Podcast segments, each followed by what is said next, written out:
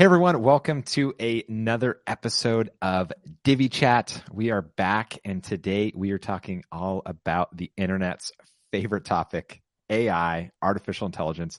But more specifically, we're going to be talking about how AI tools such as Chat GPT are going to affect how we build websites in 2023 and beyond. And uh, just to be clear, we're not talking exclusively about Chat GPT because it's only one of many AI tools out there that web designers can use. And so we're going to be discussing a few different tools, types of tools, and um, really covering the spectrum of a, of an entire project. And so um, this is a super exciting episode. So definitely uh, hang in there and uh, join us and bring us your questions and your comments if you're watching live. If you're not watching live, you can still bring us your questions and comments, but uh, it'll just be a little bit delayed. Uh, but before we dive into this topic, let's go ahead and meet our panel, uh, and we'll, we'll go around the clock here, around the uh, yeah, around the clock. We'll start with uh, Eric. Hey, everybody. Um, my name is Eric, and I am broadcasting from Mexico City. Uh, we are here for the next uh, few months. Uh, my family and I, we're full time digital nomads for those that are new to the show and don't know. So every couple months we move around. Um, I own In Transit Studios, and we are a digital marketing agency that turns local businesses' websites into marketing hubs to help them get more customer activity every day. So that's just a little bit about me. Hey guys, Steph here. Uh, I am super hyped about this episode today. If you know anything about me or if you hang out with me in any of my social places, you know that I am all about the AI these days. I think it's a super fun topic to talk about, and I, got, I got some big thoughts on things. So I'm excited to dive in. And as always, at the beginning of the show, I mention my company Focus WP, which helps web developers and solopreneurs and agency owners to scale their business. I also have a Facebook group called Focus on Your Biz, which is a great place to hang out. But also, I want to talk about something today that is called The Sizzle, which is an AI newsletter that I actually just started to sort of um, curate some of this AI news that's exploding everywhere. And it's specifically for, uh, like, I sort of think about I'm writing it for my dad, is kind of how I think of it. Cause it's not super, super geeky. Like, it's not all of the really technical bits and the stats or the programming stuff. It's more about, like, this is what's happening culturally. And these are some of the really fun tools that exist now. And here's how it's going to impact us. That kind of, that kind of angle on it. So if you feel like that fits you, go over to thesizzle.ai and, uh, and sign up. Love it. Yeah, that sounds awesome. Uh, I'm Tim Strifler, and I'm broadcasting from San Clemente, California. And you can find me online at divilife.com, where I have all my Divi plugins, child themes, layouts, tutorials, and courses. And um, yeah, you can also check me out at divi.ai. No, I'm just kidding. That doesn't exist. uh, but yeah, I'm, I'm, I'm pumped for this episode. Uh, definitely a lot of fun, exciting things happening in the world. And one thing that we are just talking about on air, uh, or I'm sorry, off air before we went on air was that, um, AI doesn't have to be scary and it's not going to take your job. It's a tool that can be used. Spoiler to, alert. Yeah, exactly. It can be a tool that can be used to enhance your job and make your life easier, right? So if you think about how we as web designers use tools, well, back in the day, websites had to be coded from scratch, HTML. And then CMSs came along, things like WordPress came along, and there was a tool that made us be able to create better websites, right? For a lot less work. And then tools like Divi came along, page builder, and the other page builders that are out there to be able to create websites even better, even faster, right? And so if you think of AI, as just another tool in the toolbox, then you'll be set up for success. So um, Stephanie had the awesome idea of, of kind of covering the spectrum of a project. And so we're going to kind of go and, and talk about how the different types of tools can help us create awesome websites uh, in in 2023 and beyond. So, Steph, did you say starting with the sales process or you're on mute? I'm the worst. I that's why I never mute because I it just immediately leaves my brain. Same. Uh, I think that um, it doesn't matter what order we go in, whatever you think. But I was just thinking like there's no robot that's storming into your office right now to kick you away from your desk and do a whole web design project with your client, right? That's not a risk even in the near future right now. Maybe the distant future, but not this exact moment. He's not going to like Kool-Aid man it through your wall and take over. But um but there are bits of things that, you know, the way I was sort of saying it is that it's going to change a lot of things. Like, without trying to be overly dramatic, I think that this is an absolute cultural technological revolution that is really going to touch almost every area of our lives. And that includes um Oh, Vicky, thank you. You yeah, gotta put. You gotta put I need it. On. I need an AI that turns my mic on when I start talking, and maybe that turns it off after a certain period of time as well. but oh um, but yeah, if we can sort of evaluate what areas there are room for us to utilize AI AI as tools, and what areas AI might actually start to replace at some point in the future so that we can be prepared for it and we don't get caught in the uh in the I don't know what, in the sweep up of the things left behind. Yeah. Yeah, yeah absolutely. Um uh, I think I think it makes sense to kind of start like at the the beginning, the sales process because yeah. I mean you're not going to have a project if you're not, not making sales. Um, yeah. And uh, I've been leveraging uh, AI that's where I've been leveraging AI, AI the most is in sales. So I've been using it to rewrite um, sales copy and coming up with ideas for content. And our Facebook ads are quite frankly outperforming the ones with the copy that we did. Um, and just this week, I'm, I'm, i run a webinar um, uh, at least once a month on, on Thursday, and this uh, that's coming up this week. My webinar is this week, and so I rewrote my uh, invite emails using 100% AI, and I'm getting the best results into our webinar um, that that we've had with it. So I think using it to help with content creation for yourself, s- sales emails, subject lines, I'm already, it's hugely beneficial. Yeah. Now, are, Eric, are you using Chat GPT for that or another tool? I'm using Chat GPT for it. Um, yes. So, yep, yep. Could I, uh, so, could I do a little def- defining? Could we explain what? Yeah, that, yeah. I'm glad you asked that because I was just going to say, why don't you do that? Because there might be some users that don't really understand what Chat GPT actually is. Um, so, yeah, please do. So, there's a company called OpenAI that was founded by a bunch of people, including Elon Musk, who is one, um, he's a person that is actually kind of vocal about how he's scared about AI. And yet he started this company. And the reason is because they, this group of people thought like, they realized that this technology is coming and that it's very powerful. So what they wanted to do is to create it in such a way that it has some guardrails on it, that it is um, accessible to everyone as opposed to just only being um, to people that are in power or have money or whatever, but that it is available to humanity in general, basically, and that also has some protections put in so that it can at least attempt to limit nefarious usage of AI technology.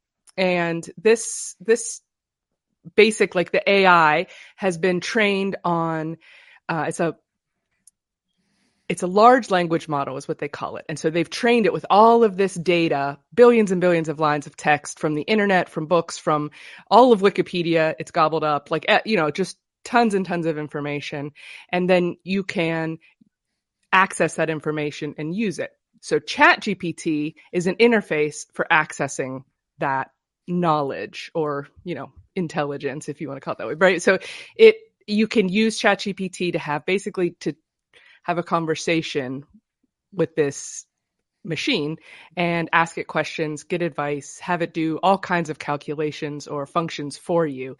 And there are a ton of tools out there that are also utilizing the underlying um, machines to do it, and even some that are interfacing directly with ChatGPT. So ChatGPT is just uh, it's an interface. It has been trained a bit to, to react in certain ways. And of course, if you ask it to talk about something racist or uh, evil or mean or, you know, murdering people or whatever, it'll say like, no, I can't talk about that, or I don't choose to take sides in that. You know, like so they've put some restrictions on it, so it's just not wide open. But but that's basically how that works. So there are things like Bertha AI. We've talked about that here before. You guys know I'm affiliated with that company.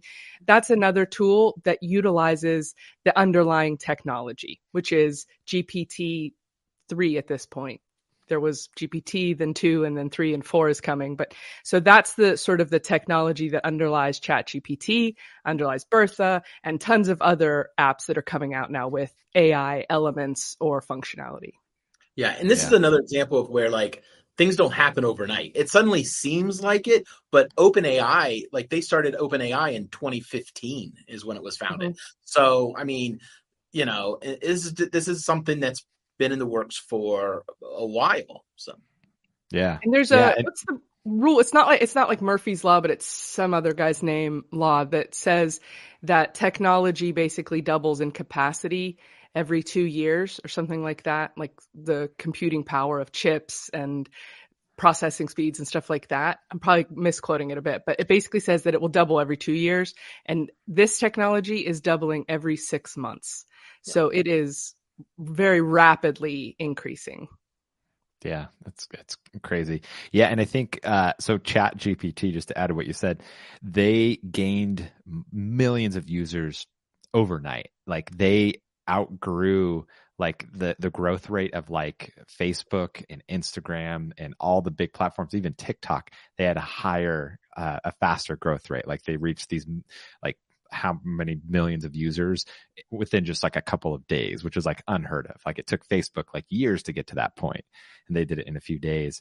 Um, and I think what, what Eric mentioned with happening seemingly overnight was that Chat GPT. It was like no one really knew AI, only like people in the industry kind of knew it, and then all of a sudden it was like mainstream overnight because this language model, this AI technology that had been developing since 2015, all of a sudden became not just available, but super accessible to anyone because of the the chat, right? Where you can just type in a question as if you're asking, you know, your buddy a question like, "Hey, what do you know about this topic?" And then it'll just like spew out, you know, uh, an example. What I found is uh, with super technical things, which right, my my company is Divi products, and so like it's like it does know stuff about Divi, but I found it has a lot of inaccuracies. Um, and it's because it has limited knowledge on like super highly technical specific topics. Or I've, I've tried to get it to build a WordPress plugin and it was like riddled with errors. and so I think it still has a long way to go. I think it probably does better in other areas like, like sales and marketing type topics where it's not as like highly specific and highly technical. But um, if you just play around with it, it is extremely powerful and kind of addictive too. It for sure so, is. And it it takes a little um, getting used to how to communicate with it too. Just like any tool that we have, you know, you didn't just open up Photoshop for the first time and, you know, make yourself look 50 pounds lighter without anybody being able to tell the difference, right? Like you've got, not that I don't, I mean, that's not what I use Photoshop for, obviously. uh, but um, it is a tool. And to learn how to um, create the prompts, which are the inputs that you give into the AI so that you can get out what you want. And whether that's with image generation or text generation or telling it to generate code for something like a plugin, all of those things, whatever you put in as a prompt, there are there is talk about jobs like prompt engineer and things like that that are potentially so when we think like some people want to say like oh it's coming for jobs but really what's happening is it's changing things, changing jobs and adding new jobs. You know, so some things will be reduced or removed, but there's also so much possibility for for growth. Yeah.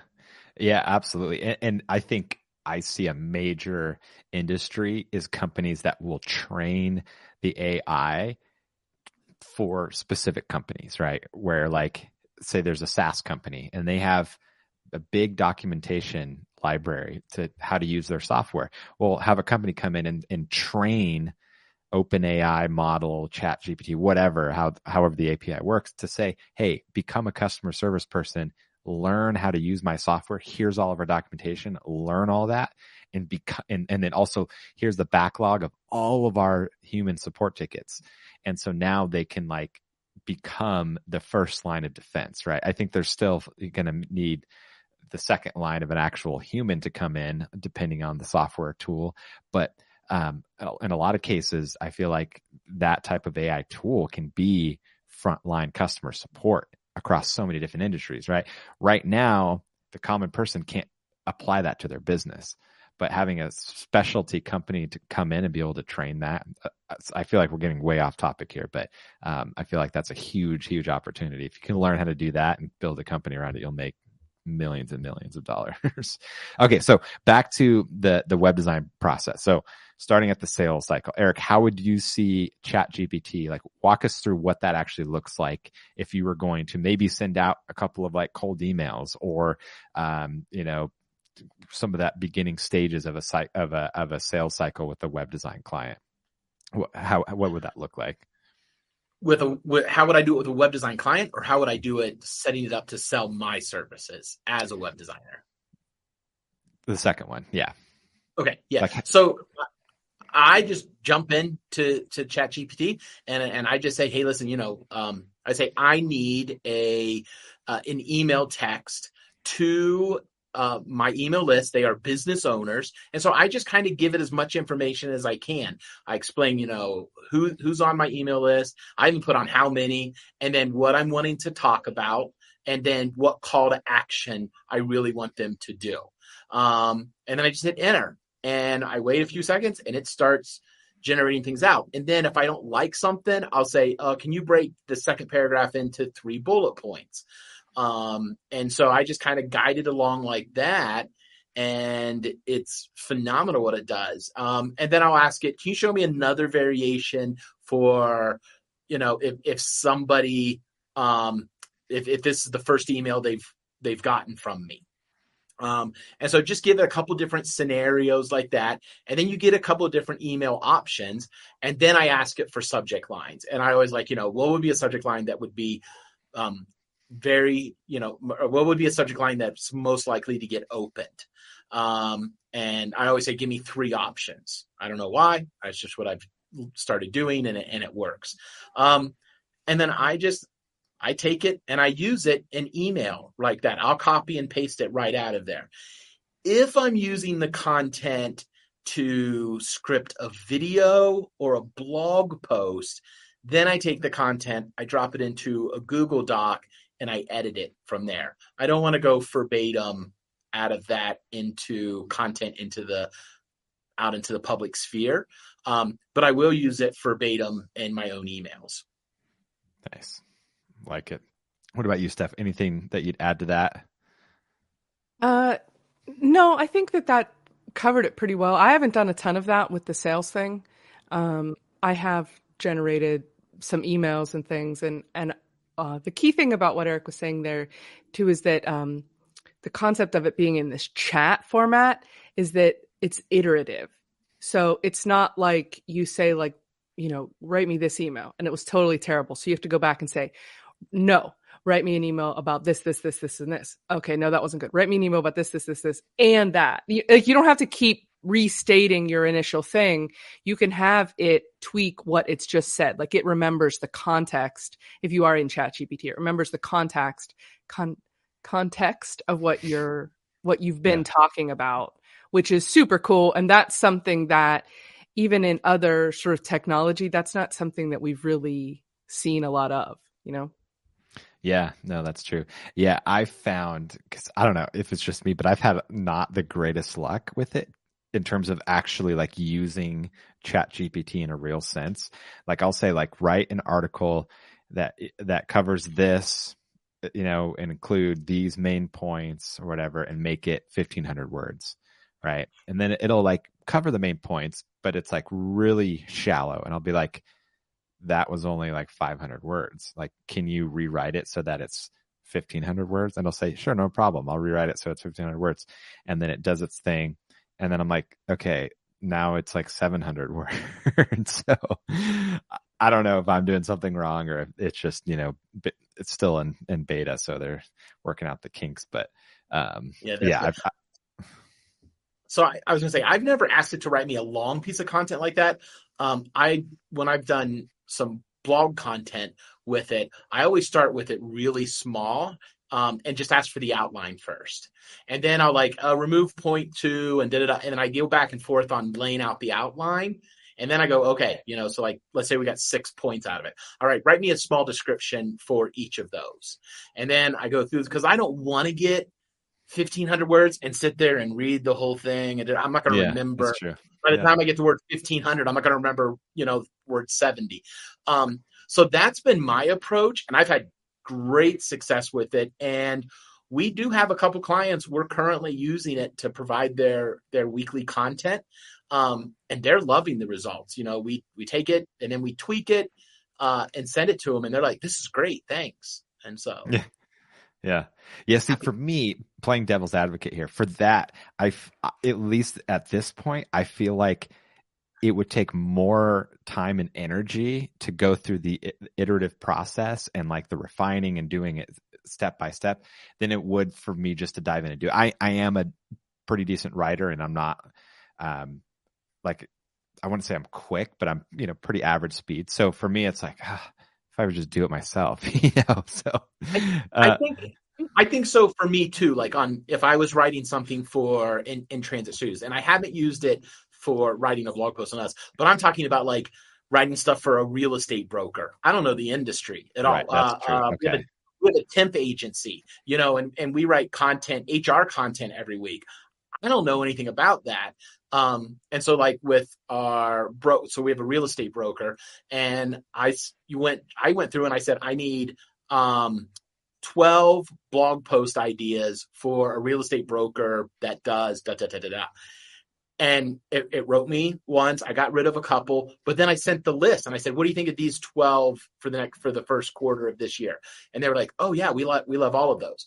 Okay, then I went and had it write the descriptions for it and sent sent it back and said, "Hey, based upon the titles, here's the direction that we would take each article." And they go, "Oh yeah, that's those are good." And a couple they changed from at that point, but then we went right back in and again in, in Chat GPT on the left hand side, it saves your conversation history. So I'm able to go in and scroll back, you know, to that and open it up and continue the conversation. So that's how I've used it for that because I don't know that that industry. But you're right. True, yeah.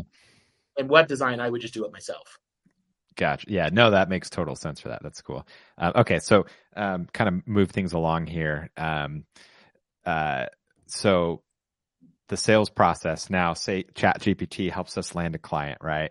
We're moving it along. Um, steph would you use it for say like generating? Okay say before we've landed a meeting done the the discovery call and now it's time to do a proposal. Would you use chat gpt to help you build a proposal? 100% right yeah. walk walk us through what that looked like so one thing that uh, I have found very useful, it, it, relates to several of these sort of content generation elements, and that is, uh, I don't think I'm a horrible writer either. I mean, I have, I'm not a copywriter. I have my voice, and that's it. you know, yeah, so it's not like I am gonna change careers or anything like that. But, um, but it's a lot of times it's overwhelming to get started, or I'll have like bits of things like I've collected a form from a client, like an onboarding form, or I've made some notes in a meeting or whatever. And it's like, ugh, I just like the idea of like putting all that together and writing out, here's your project overview and here's the scope of the project and here's the time, you know, like all that stuff. But you can just dump it in ugly. Like you can dump in the raw data that you have and say, formulate this into a project brief or a proposal or whatever, how, whatever terms you want to do. And, um, and it will then uh, you know and you can say like use these sections and it will do that kind of stuff. Um you can uh, like i'll say i'll have it write creative briefs like for even the bitty the smaller pieces of it as i'm going to then take those. Like if i need to get a bid from some of my contractors first by ch- or something like that you know i can say like write a creative brief for designing an e-commerce website that sells this type of product. I just did this this week in fact. And um and is in this local region and has these colors and you know like all that kind of stuff. And it'll just it, it brought up a huge, super uh, like detailed um, brief that then I just you didn't go back and you fill in the gaps where it's like wrong or you know because I mean it's some some of it they call it hallucinating right? It just makes stuff up. But if it, it doesn't really know um you know it doesn't know about really what products there are. I mean it's not searching the web at this point like chat gpt or some of these tools is not actively searching it's been trained up to a certain point like september of 20, 2021 i think I heard, 21 right? something like that I, with Yeah. some exceptions like it does they do update certain other things because they had like some issues it was only up to 2019 when it was initially launched and like it was just didn't know what covid was it didn't know what COVID was, right? So there was like like some things it had to get up to speed on, or else it was really going to make some big mistakes. But but anyway, yeah, you can just go and say to do this. And one thing that that uh, kind of helps in formatting it, and again, if you're using it directly in Chat GPT or in one of the tools that has the chat function, like in Bertha or something, y- you can say to Chat GPT, like act like a creative director, act like a web developer, act like a whatever expert on whatever it is that you want it to do. And it formats things in that way. So it will then grab things in a different way than if it was just, it's just randomly searching. It's knowledge base for that kind of information. Wow. That's yeah. cool. No, it's incredible. Um, awesome. Okay, so we're we're moving along. We've landed the client. We've done the bid. They've accepted the bid. Now we're we're going to start the process. So, how would you use any AI tool, not just ChatGPT, to carry the web design project down the line? Would you do wireframes? Would you start with the design? How would you use AI? This is open to anyone. Thank you. I mean, Eric, do you have if your name is Eric or Stephanie. Yeah. I was going to say, uh, yeah, I, I totally love to get a couple ideas out of Mid Journey um, on some design ideas, and uh, and now I'm really I, I got my iPad a couple seconds ago and wrote down a note to myself because um, I just had a, a client kickoff meeting today and gathered all their stuff for a, a new website, and now I have to create the brief to hand off to the team. Stephanie, that was gold. I'm gonna totally go in and, and have It's try awesome. and test that out because that could be game changer. I hate creating the brief. Um, Mhm. but anyway, so yeah, I would use Mid Journey uh, to do that. Um, and so I'll be curious. I've, I've done a couple and I've liked it. Um, you know, that may be one of the first places I phase out if I, you know, a, a, a designer, depending on how it goes. But uh, yeah, I don't um I don't feel like it's I don't I don't know. I haven't tried saying like uh act like Donald Miller and and wireframe a website. You know, I mean maybe that would help a little bit. I I see a lot of folks putting um some cool thing videos up there. Look at these awesome websites that ChatGPT or um not ChatGPT uh like Midjourney or some of the other ones have um have designed and it's like yeah, I mean they make a cool picture, but it looks more like something you'd see on like an artist showcase, like Behance or something. Like it doesn't look like something that us as marketers and web developers would be like, okay, I can see the user experience and I can see the, you know, the information architecture and the calls to action and all that. Like it just looks like a cool picture of a website to me. So Right. I don't, I don't find that you could just go and say that like at this point. Um, now, if you really got your prompts tight and you could feed it some examples, that's another thing that's really cool is that if you show it like, um, do like, if you say a question and ask for an answer and say like this, and then do another question and answer, it's really good at learning from examples, like even better than refining the things that you're asking it. Um, all of these AI things. So it's really, that's really interesting. And there's another tool that I will find before the end of this show because I can't remember where I saved it. It's not in my regular link dump of AI tools, but it's um it's really slick and I'm going to use this the next time I do a wireframe. It's you can use a wireframe or any like you can use it for anything, but you can just hand sketch something really messy and then tell it what to do to turn it into and it will then which I do that a lot like on my big yellow notepad you guys know I have uh, I'll sketch out like, oh, I want this section, this section, just scribble in really fast, and it will turn that into like a low fidelity wireframe, which and and it will import it into like Figma or something. So it's not just a picture of it; it can actually like import it into a tool where you can manipulate it, Yeah, which is that's- that's a huge thing right there because that sort of eliminates like if you want to like I don't know Figma. I wish I did. When I started building websites, it didn't exist, and by the time Yeah. it became as popular as it is now, I mostly had other people doing that part of the project. So I wish I knew it because sometimes I want to just get in there and say like, no, this is what I want. Uh, but I don't know the tool enough. But now, if I can do something like that, where I can just give it a rough sketch, and then you can, oh, that to me is a really cool way for some planning of the project. Um, can we take a quick step back and define? So you talked about a couple tools, right? Midjourney, Mhm. and then one that you can't remember the name, right? Uh, Okay. yeah, can I'm we do, can we define what what is Midjourney? What it does? Midjourney is image generation. So that's uh, an AI image generation that is super super powerful. It is um You have to have a Discord account. it runs It's kind through of- Discord. Yeah, it's a, it's a more techie it's a more techie one.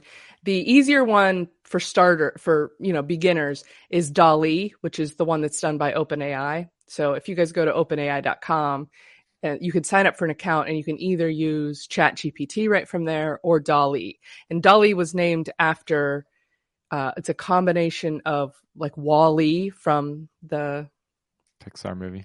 Pixar movie and Dali the fantastic movie, painter. the. Yeah, Dali the painter and Wally the robot. And so that's which I think is pretty awesome because it's like robots making art. So Yeah, that's dope. um and then okay, so Vicky just brought up a great point. If we could throw this in there.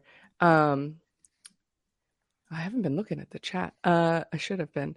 So she mentions that there's no plagiarism where art is concerned. Images Yeah, are I- the likeness of, but are not direct copies. This is a big one. This is a I big think one. that was in Someone- reference to um, Daniel Cooper's question. That's the question. Uh, yeah. he said, "Question for the group: Does using Chat GPT put you at risk for plagiarism?"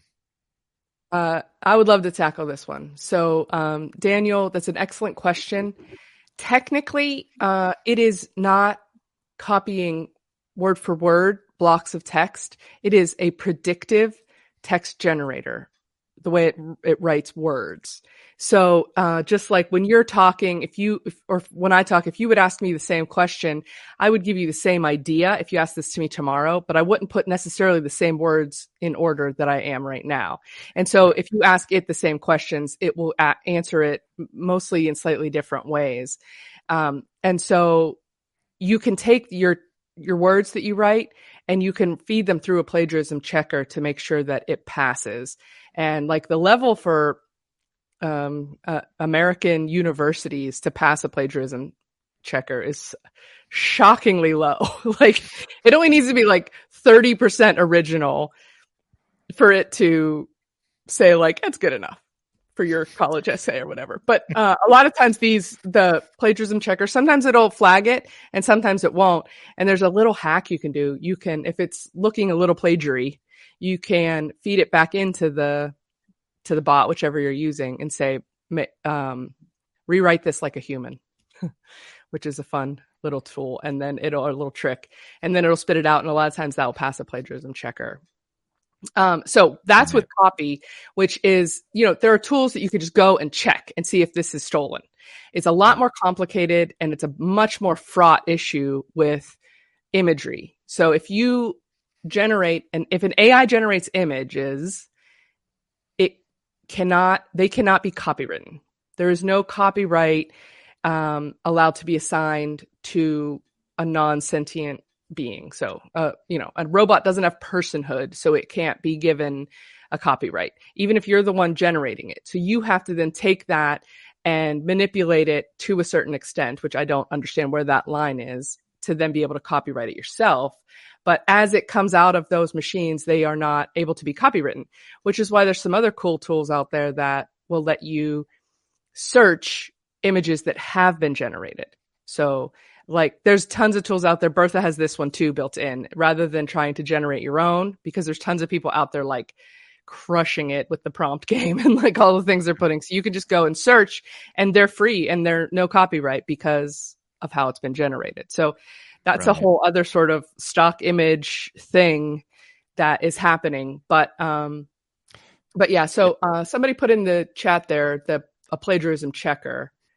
Um, I dropped a I dropped a couple in there, and you can also use Grammarly. Grammarly will help check it Yeah. as well. But um, yeah. Now, the issue with uh, imagery that is why it's a more complex thing is because there's a lot of artists up in arms saying that, you know, their work is being stolen without their consent or compensation, things like that.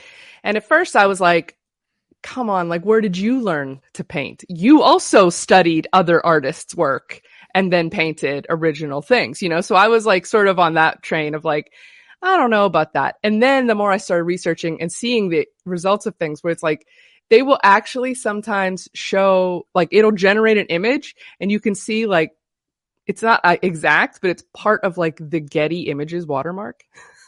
like it'll generate that. So it's like, okay, maybe it is stealing some stuff, right? So there's a lot of issues right now. And so Getty Images has a big lawsuit out. There's another, um, like a class action thing with a few other artists who are suing OpenAI and all this stuff. So there's a lot of issues with, um, with the I was- imagery ethics of it. Right, Uh, because I'll it's see- I I was gonna say I'll see if I can find a link and get it to you, Steph. Um, so I'm a I'm a painter, and I saw watch this video of a very uh, famous painter that went up against an AI computer, and they gave the computer and this artist the same prompt, and it said, "In the style of James Gurney, that's the name of the artist, paint a picture of you know da da da da." And he couldn't see what the computer did, and he stood sat there and painted a picture, and they held it up and it was freaky how similar he sat there and out of his brain created an image and what that AI machine That's uh, cool. generated from the same prompt. yeah. So- no, I, I definitely see the danger there, especially if you can tell it to do it in the style of this artist, and it's like, well, why does this artist need to keep painting when the AI can just do it? You know. Yeah. So So there's a yeah, Yeah. there's a lot of, of stuff there. So when it comes to generating art for your site, the other um, reason that stock sites aren't really at risk now is because the AI generators really struggle with certain things like hands and teeth and stuff sometimes. I don't know if you've seen any of these. Oh it's yes, so freaky and creepy and weird. And um sometimes it, it it's i read an article about it like why is this a thing? And it's it, it may be because of some restrictions, but like you, it's like amazing the detail on some of the things that it comes up with. And then the hands, there's like seven fingers or like two hands coming out of the wrist or like the teeth are like double rows like sharks. You know, it's like super weird. So maybe they're just trying to keep it from actually like looking too much like real human people, but also they were saying like something with the hands, like there's not a lot of, um, like the way a hand is and holds on to something, like the mechanics of a hand aren't usually super clear in a lot of imagery. So, uh, so it's like I don't know. Anyway, it's a weird thing, but Vicky is um chiming in on a lot of the stuff. She's got a lot of experience with these tools. She's been doing things. Oh, she said uh it sees images of signatures and reproduces something similar that may end up looking like a signature, but it's not reproducing signatures. Right. So this is, you could see where this is just a complicated issue and you can, I can see both sides of it, but it's, it's going to have to come to a head and there's Right. going to have to unfortunately be some regulations put in place Yeah. at some point. So Yeah, I mean, because if it's being trained off of stock photos, and a lot of the stock photos have the watermark, the Mhm. AI brain is saying, "Hey, that must be what is good in pictures." So I'm going to do something similar or a signature. Yeah, so that makes total sense. So, so Midjourney, I'm looking at it, it. Like you said, it's more like art, right? It almost looks like um, Mhm. what's like comic book art? What is it called? Um, like graphic novel type art Mhm. um, which is like ridiculous that this was not created by a human, um, but not really something you're going to use for web design so much most of the time. So, are there any other tools for um, create something more, I guess, practical for actual like web design, whether that's imagery, photos, or even like the actual design of a website? Um, yeah, anything like that. I'm not sure I understand the question. Sorry. What do you mean? So like I'm, other... I'm looking at Midjourney and I'm I'm I'm having trouble seeing how like the average web designer can use this in the average website because it's all very like artsy. Is there any other tools that are more practical for, to be used for web design purposes? Oh no! Well, I mean, if you if you give Midjourney the prompt, it will create a, a, a that doesn't look like the pictures I think that you're seeing. Yeah, I'm Um, just in the showcase. Yeah. Yeah, yeah, yeah. You know, it it'll come up with like a web page, a whole a whole web page that you know is looks decent. Oh wow. Okay. That's cool. That's awesome. And then what about like stock photo like images like of that don't look artistic but just look like real people? Is that can Midjourney do that too or is that DALL-E? They can both do it. Yeah. Okay. You can get them to do anything. It's um it is still obviously it's still growing and changing and learning. Uh oh, Andrew Palmer's in the chat tonight. He is in Thailand right now, so he's All up prompt. early in the morning. And he said Midjourney can and does produce web design images. It's all in the prompt. Yeah. Cool. So, okay, that uh, answered my question. I'm, I'll Yeah. drop a. Don't Good go man, looking. Andrew. Don't go. Don't go look yet. But I'm going to drop a link to a site that has, um, I, I think 15 web designs that were done in in Midjourney. Oh wow. That's Um, awesome. I want to. There's Daniel asked a question. It's a very common question I, I hear asked. Um, if two different people ask a similar thing, will the results be similar, Steph? Well, what are you asking? I mean, If, if, Yeah, if I- or if no. I- It I- if you if you go to Chat GPT or Bertha AI and I go and we both type in the same prompt, are we going to get identical results? No, it's not usually identical. Uh, I mean, sometimes there are things that have, um, you know, like sometimes you'll get a repeated image or very, very, very similar or a repeated answer in the text or something like that. But for the most part, it's not copying and pasting it from anywhere. It's generating it. Right. So, you know, if you asked me 10 days in a row to answer the same question that that was a few sentences long, right? I would I, I might accidentally say it exactly the same two or three times, you know, if I really am familiar with the answer. But for the most part, it's going to have a word or two different, or I could go off on a complete tangent and answer it completely differently altogether. And that's basically how that these generative tools work. Yeah. Here we go. So say say Stephanie, you bumped your head. You had short term memory loss, right? Mhm. So you wouldn't remember past the day. If I ask you a question today and then tomorrow ask you the same question, and you Uh-huh. didn't remember that I asked you that question the day before, it'll be similar, but it probably wouldn't be the same. Exactly. It's it works a lot like that. So it has short term memory loss essentially. Well, sort of. Yeah. What's going to be crazy is when, because as as I understand it right now, like it remembers context and different threads, but it, it gets to the point where it's like, like for example, Jarvis in Iron Man and and, and Yeah, the. Marvel movies, where it it knows you and and and adapts to you personally. Like that's like next level, like freaky stuff there, but also super useful. Yeah. Well, you know what? Like the more I spend time working um, with AI in my day to day life on, you know, for different website projects and things like that. And then I also, you know, not that long ago, we had uh, Chip Edwards on who talked about voice assistants. And they have such limited, you know, like these voice assistants that turn our lights on and off or answer questions or tell us the weather or whatever it's like all of a sudden it feels rudimentary to me because I want it to be able to know all of this other stuff and to figure things out and to take, you know, to be able to like process multiple level tasks and to do things that I want it to do rather Right. than yeah. just tell, you know, reading off to me like the answer it finds on the web. Right. Yeah, exactly. Like you want it to like Almost read between useful. the lines, like understand w- what your intent is rather than Mhm. just answering like literally. Yeah. I'm Like, we were- way. I was getting ready for this. Uh, you know, earlier earlier I was getting ready to come on the shows in the bathroom putting on my makeup and stuff, and I was thinking about like how we were going to structure this. Like you said, I was like, maybe we could break this down. And what I really wanted to say was, uh, you know, hey Jarvis, or what, you know, like I wanted to say, like, open up a note in my Notion, create a new one, and make this list for me. And then write a, you know, like put in some more information. Like I wanted to just have it be an actual like sidekick assistant and go Yeah. do things for me. And I'm, I'm like, I'm just ready for this to start happening. And it's coming, you guys. Like that stuff will be here. Like I have zero doubt that we will be able to do that. I mean, that could happen in a, a year's time. Like it's not like it's changing and growing so rapidly. Yeah. I mean, if you think about like Amazon Alexa and Siri, they connect to like your smart thermostat, your lights, your this, your that through all these APIs.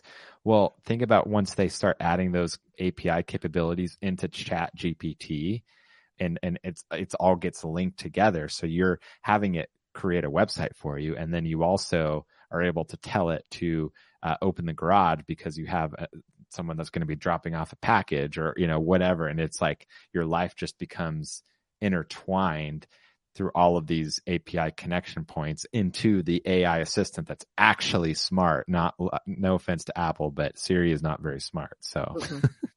when Siri starts with the, hmm, I'm not sure. I'll show you. Here's what I found on the web. Just Yeah. cancel immediately. that is never useful ever. Yeah. But uh, what I want, what I want is the, where it's like I can program a routine into my smart speaker that if I say, you know, like turn up the temperature or something like that.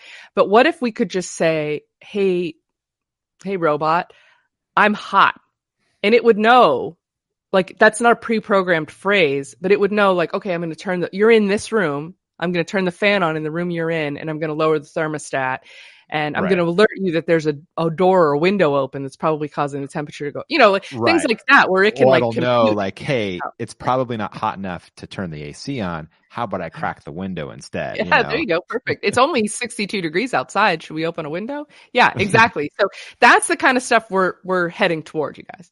But we're we're not talking about websites anymore, Tim. I know It's so we keep easy. getting off track. I know it's so fun to talk about this stuff. All right, so we we did we did the the mock up in Midjourney, right? Whether we started with a, a, a, Oh, I found that app by the way. wireframe. Oh, okay, what is it? It's called you wizard, I think, but it's spelled U I Z A R D dot I O. You Wizard? wizard is a really bad name. I'm gonna put it in the chat. Nice. Uh, All right, so you've generated you the- sketch a wireframe and then it'll create it. you generated the, the mock-up, right? So say hypothetically we have the the complete mock-up generated from whatever tool, and now, all right, we need to. It's been refined somehow. Now we need to actually build it. So where do Well, we wait, go? the AIs are on the sideline. Like, put me in, coach. Can I write it? Can we write the copy? Put me in, coach. Yeah, That's like that's the right. I forgot- easiest. I forgot about that part. All right, Like- so we go we go back to Chat GPT, put in the prompts, have them write the copy, right?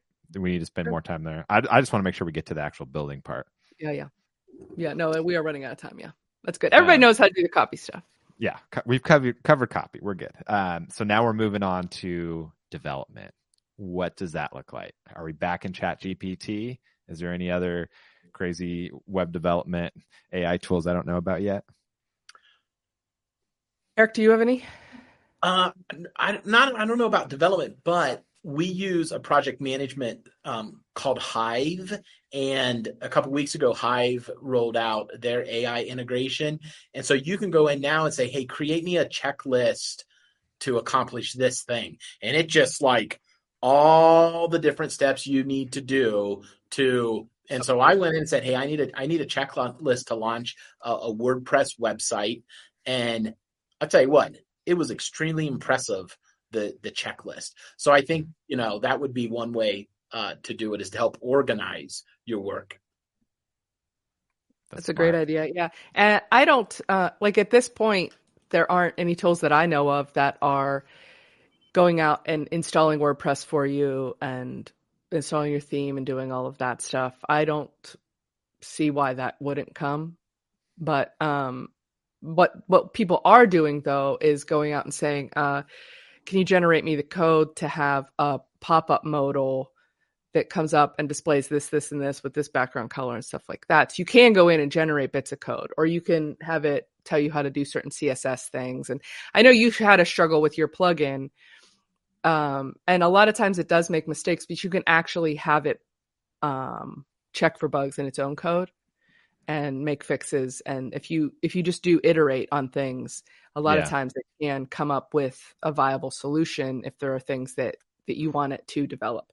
But this is Yeah. where it's still in the hands of the project manager slash business owner slash creator. developer, you know, whoever it is, the Yeah. the creator, the human being that's running the show.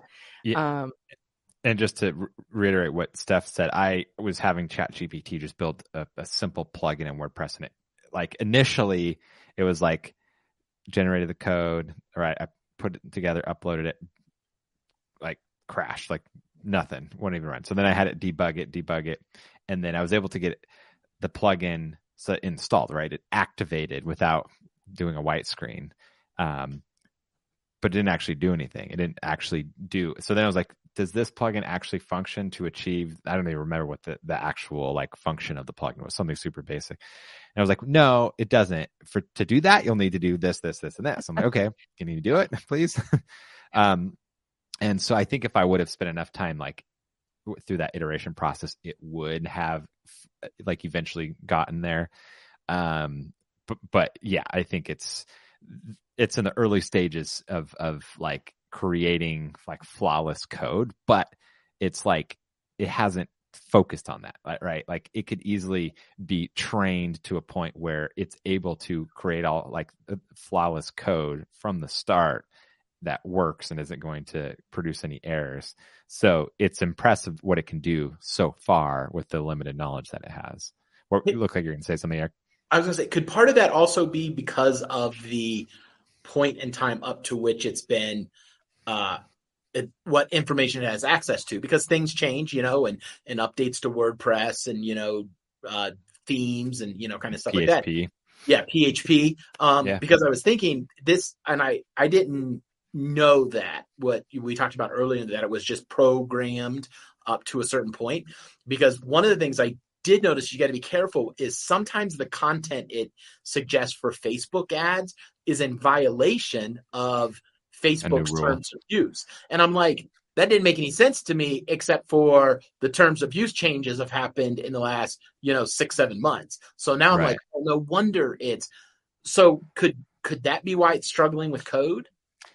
maybe potentially i'm i'm myself am not a full-blown programmer so i couldn't tell you what it did wrong and why it Hmm. was wrong to, to see at that point but that i mean that's definitely a possibility i think right now at least what i read this is what someone wrote in a probably in a facebook group um so i don't know if this is actually why but um it's been trained on the internet. The internet has a lot of crappy code, right? If you look that's at like true. stack path and like everything. So it's, it hasn't been able to discern what is good code and what is bad code. And it's just kind of like it's learned from it and it's like in a way regurgitating, it's generating it, but it hasn't like been taught what perfect code is and, and, and at least from my understanding. So someone can Makes in the sense. I- chat correct Honestly, I'm think but- that it has a lot more ability than you think it does. It's just, again, it's another tool that takes practice and learning and figuring out how to Yeah, get that totally. stuff out of.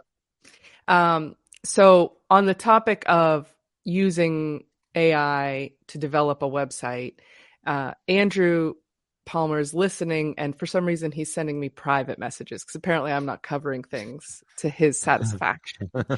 uh, and so he's not putting them in the chat. So I'm just, I could just claim him as my own, but I'm honest. Uh, and he, but what he just said was very interesting. Oh, okay. I told him to put it in the chat, so he did. Um, let me see. Is it coming up? It's not showing up in here. I It's s- showing up. I on oh, there it is. Okay, cool. I didn't see it. So this is what I wanted to say. Um, and this is uh, it's long, so it broke into two different things. But uh, AI has the potential to revolutionize web design. Web des- websites can become more interactive and personalized with AI-driven features like facial recognition, voice recognition, natural language processing. Continued, and machine learning capabilities. With AI, websites will be able to cater to user interests, making them more engaging and enjoyable for visitors. So, what the way I read this is um, we are so early days that we don't even know what questions to ask. Like we're asking, like, could AI install WordPress for me? Forgetting about that, like this is going to change everything, right? So that's like a photographer, you know, like a brand new with a first camera saying, like, well, can this paint? Something for me you know like it's di- it's just a completely new thing so yeah. imagine the stuff that this will be able to do and with this processing that's happening behind the scenes what it will be able to, what we'll be able to then include in our websites. And you guys, we're on the cutting edge. So think how much money we can charge for all that. Yeah, yeah, for sure. And I, I, I think a couple other areas where we're really going to see it impact uh, web design is in areas of like uh, website accessibility.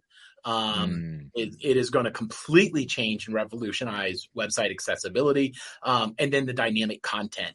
Uh, and and so how you're going to be able to make micro adjustments and not just macro, but micro adjustments in like sales copy and stuff like that. I mean, it's going to be totally, totally insane. And that's where I think it's important to remember. I think it was Henry Ford who said that if the rail railroad companies would have realized they were in the transportation business and not the railroad business, they'd have been the first ones building airplanes. And so mm. I'm constantly talking to my team. Um, and by constant, I mean once a year when we do we do a SWOT analysis as a team. Um, so once a year we do a SWOT analysis, and I talk. One of the things I talk about is we are not a web design. We are not web designers. We are online marketers. Um, and we help our clients right now by providing them websites. So you got to kind of think that through. And like you said, Steph, have an abundance mindset don't be afraid. This isn't going to take your job. There's some really exciting opportunities coming up. Yeah, absolutely. Yeah. No, it is cool. Yeah, I like what, what Andrew was saying about the personalization aspects too. That'll be huge. Because if you think about like right now, if you want to add in some dynamic content that's personalized based off of like even something simple like geographic, right? Well, I guess Divi now makes it pretty easy, but like it used to involve adding in a specific plugin that will handle that part and stuff. But if, if like you're building a website with AI that's coding everything from scratch, you can add in all those dynamic personalization aspects just by speaking it, you know, mm-hmm. be yeah. huge. Or, or it's going to solve things like, so at any anytime I move to a new, you know, country, like so right now I'm in, you know, in Mexico, and if I don't turn my VPN on and I go to log into Google Analytics or Google Search Console, everything's in Spanish because Google sees that I'm in Mexico. So it's just assuming I want it in Spanish. I don't yeah. speak Spanish. I mean, I yeah. know how to ask for the cinnamon in the grocery store, but outside of that, I, am useless. All things. Um, uh, well, I get sent to the grocery store for a lot of weird things. Um, and so, but anyway, uh, I think that once it gets to the point where we can start learning, like, yes, I'm in another country, but English is still my primary language, it's just going to make that personalization, like Andrew was talking about, so it's just going to make the web even more exciting. All right. So here, here's a question. This isn't directly related to web design, but we, it's like we're talking about really using AI in a fluid way, right? Right now, it's very like in a box, right? It's like I have to go into Chat GPT and ask these types of questions, right? Or I have to go into uh, Midjourney, or I have to go into this and ask, right? And then, kind of what you just described, Derek, is almost like at an OS level, right? At the operating system level, where it's just kind of integrated in. Do you do we think companies like OpenAI are going to get acquired by the big players like Apple or Google in order to take that. I know being in AI, OpenAI or whatever uh, doing some sort of partnership or whatever, but because that's really where it, I feel like it becomes really useful is when it is unleashed, right? It's no longer in the constraints of asking it a prompt when you're logged in to that website, right? But when it's just kind of part of your everyday, like if you think of like Jarvis, right, in the movies, it's just he's just there, right? He's everywhere. He's in the kitchen, he's in this, he's on the phone, he's on the computer, and then it's just it's it has access to everything. It can go and install WordPress if that's what you need it to do because it has those access points. And um, so I forgot. I think that was that was going to be a question. Where do you guys see the future with that? Like, is it going to be at the OS level? Um, is it going to be? It's going to be so much bigger than that, Tim. I mean, Microsoft's already given ten billion dollars or something ridiculous like that. right? Um, and the the one thing that's going to be the craziest that we haven't really talked about with web stuff is like what's going to happen with SEO and search and Mm. things like that. That's going to be um, that whole industry is going to be definitely changed and in some pretty big ways. Um, so anyway, like Microsoft has has taken over and uh, not taken over, but invested tons in this, and so now it's like natively built into Bing. So Google try is trying to do it. Google's been in the AI game for a very long time too. I mean, this it, artificial intelligence isn't owned by OpenAI. Uh, They just built a really, really powerful computer so that they could do some of those things I was saying at the beginning with, you know, sort of keep it uh, like protected a little bit, but also Accessible to everyone. accessible. So there's a lot of um there's a lot to be said about that, but I think it's going to sort of get to the point where it's just impacting every single area of our lives. I mean, look at what's like so cars, like self-driving cars, ha- uh, electric vehicles have been on the horizon and they're now commonplace and now we're going to start getting into self-driving uh self-driving trucks on the highways and things like that are reality now.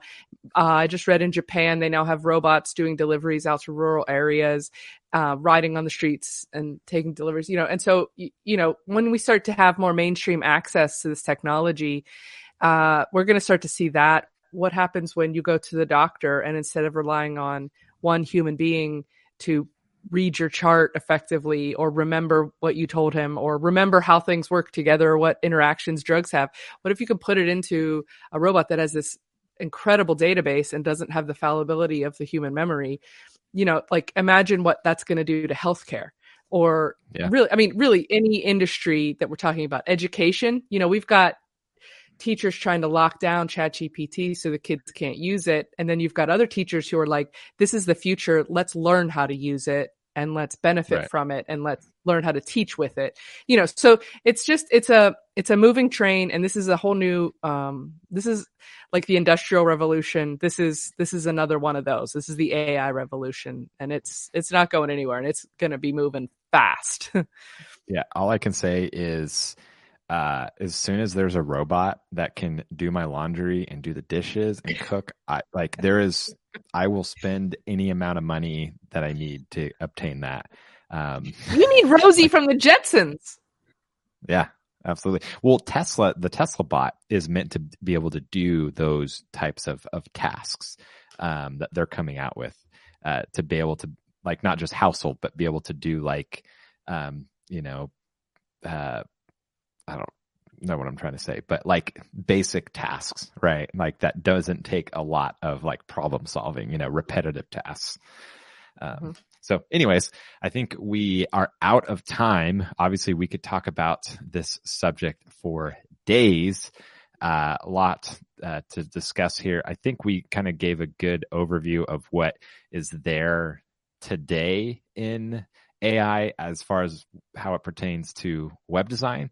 Um, and then also we, we discuss kind of what the future may look like with AI integrated into our lives. So, um, if you like this episode, definitely give us a thumbs up. If you're watching right now live, I am talking to you directly.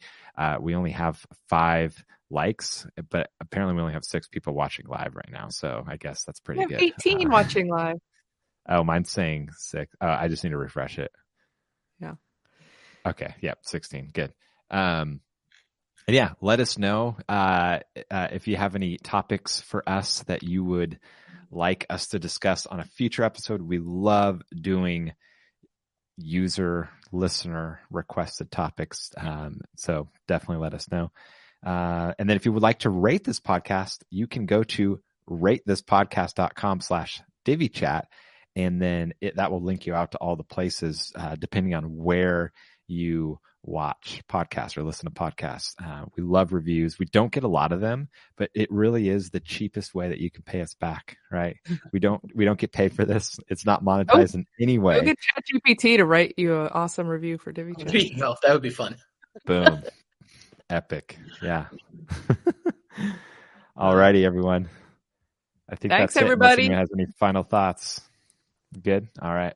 Take care. Bye bye.